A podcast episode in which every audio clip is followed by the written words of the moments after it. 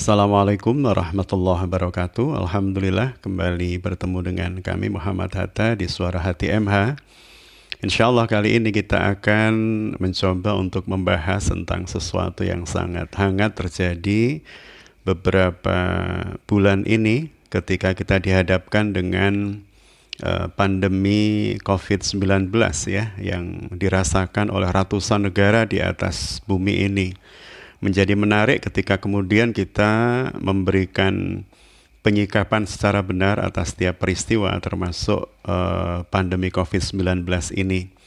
Kita meyakini bahwa setiap takdir yang diberikan oleh Allah Subhanahu wa taala dalam kehidupan kita adalah takdir yang memiliki makna, takdir yang senantiasa menyimpan harta ibroh dan hikmah ya. Manakala kemudian kita bisa mengambil menelaah, ya mengais, ya menggali dengan baik, maka kita akan menemukan mutiara-mutiara keistimewaan dan keluar biasaan dari setiap takdir.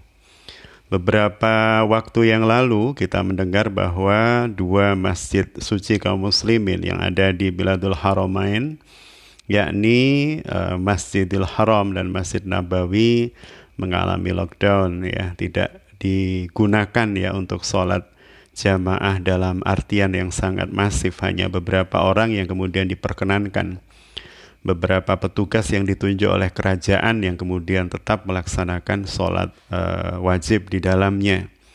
Tentu ini menjadi sesuatu yang menyedihkan kalau kemudian kita melihat hanya dari satu sisi semata. Tapi kalau kemudian kita bisa mengambil ibro dan hikmah dari sisi yang lain kita akan mendapatkan mutiara-mutiara yang luar biasa. Uh, ada sebuah pertanyaan besar yang kemudian menyelinap di dalam ruang hati kita. Kenapa Tuhan tidak mau dikunjungi? Kenapa Allah tidak ingin uh, hambanya kembali berada di sekitar rumahnya yang biasanya dikunjungi dan diziarahi ratusan ribu manusia bahkan jutaan. Tiba-tiba kemudian Allah berkehendak dengan takdirnya kemudian menghentikan seluruhnya dan kemudian tampak Baitullah menjadi sepi dan lengang. Tidak ada satupun kota, tidak ada satupun tempat di atas bumi yang kita melihat keramaian ya kepenuhannya oleh uh, jutaan manusia, ratusan ribu manusia kecuali di sekitar Baitullah. Tapi kemudian tiba-tiba Allah Subhanahu wa taala berkehendak untuk menghentikan gerakan tawaf manusia hadirnya mereka di Masjidil Haram. Ini tentu kemudian memiliki hikmah yang luar biasa yang kemudian bisa kita ambil sebagai pelajaran besar. Kenapa Allah tak ingin dikunjungi oleh banyak hamba-hambanya? Maka kemudian muncul dalam proses tafakur itu beberapa jawaban. Yang salah satunya adalah Ketika kemudian para tamu itu tidak layak disebut sebagai seorang tamu. Para tamu yang sejatinya tidak ingin bertemu dengan tuan rumahnya, sekedar hanya mengagumi mungkin almarinya, mungkin kusen pintu rumahnya atau jendelanya, mungkin aksesoris-aksesoris yang ada di rumahnya dia cuekin, dia abaikan ya pemilik rumahnya, maka tentu ini adalah para tamu yang tidak sopan. Maka hari hari-hari ini kita kemudian merenung dan bertafakur. Jangan-jangan mayoritas kemudian manusia berhaji dan berumroh tak hendak bertemu dengan Allah, tak hendak menghamba kepada Allah, tak hendak menseriusi kalimat talbiyahnya labbaik Allahumma labbaik. Sejatinya bukan panggilan Allah yang kemudian kita rindu, tetapi kemudian panggilan manusia akan status sosial kita sebagai orang yang pernah haji dengan sebutan Pak Haji atau umroh dengan haji kecil. Bisa jadi karena hal-hal yang berkaitan dengan materi. Keinginan kita untuk sekedar memegang hajar aswad atau memegang kiswah yang kemudian itu menjadi sebuah cerita yang kita bawakan secara luar biasa saat kita pulang dari tanah suci tapi kemudian sepi dan kosong dari nilai-nilai ruhiyah.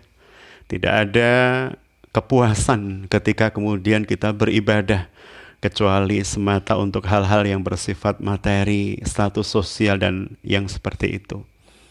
Demikian pula mungkin biro-biro travel yang memberangkatkan orang untuk berangkat haji dan umroh. Mereka seakan-akan melihat bahwa ibadah haji dan umroh adalah pusat untuk mengeruk harta materi dan uang sehingga kemudian lupa dengan ruh yang seharusnya di, dimiliki, dipunyai, didapatkan oleh para jamaah yang diberangkatkan. Bagaimana kemudian agar supaya jamaah bisa mengenal Robnya di sana, berjumpa dengan Tuhannya Ka'bah, Tuhannya Mekah, Tuhannya Raja, Tuhannya para petinggi dan seterusnya. Lupa dengan semua itu karena kemudian yang ada di hadapannya adalah keuntungan-keuntungan materi, limpah ruah uang dan seterusnya.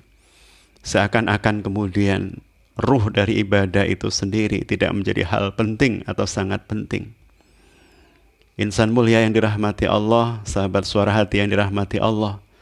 Ini kemudian menjadi renungan kita semua Betapa kemudian seorang tuan rumah merasa tidak nyaman dengan tamu-tamu yang seperti itu. Tamu-tamu yang abai terhadap dirinya, tamu-tamu yang mencuekinya, tamu-tamu yang lebih mengagumi aksesoris dibanding pemiliknya. Sehingga seakan-akan mereka tak pernah ingin sejatinya berjumpa dengan pemiliknya dalam ruku dan sujud.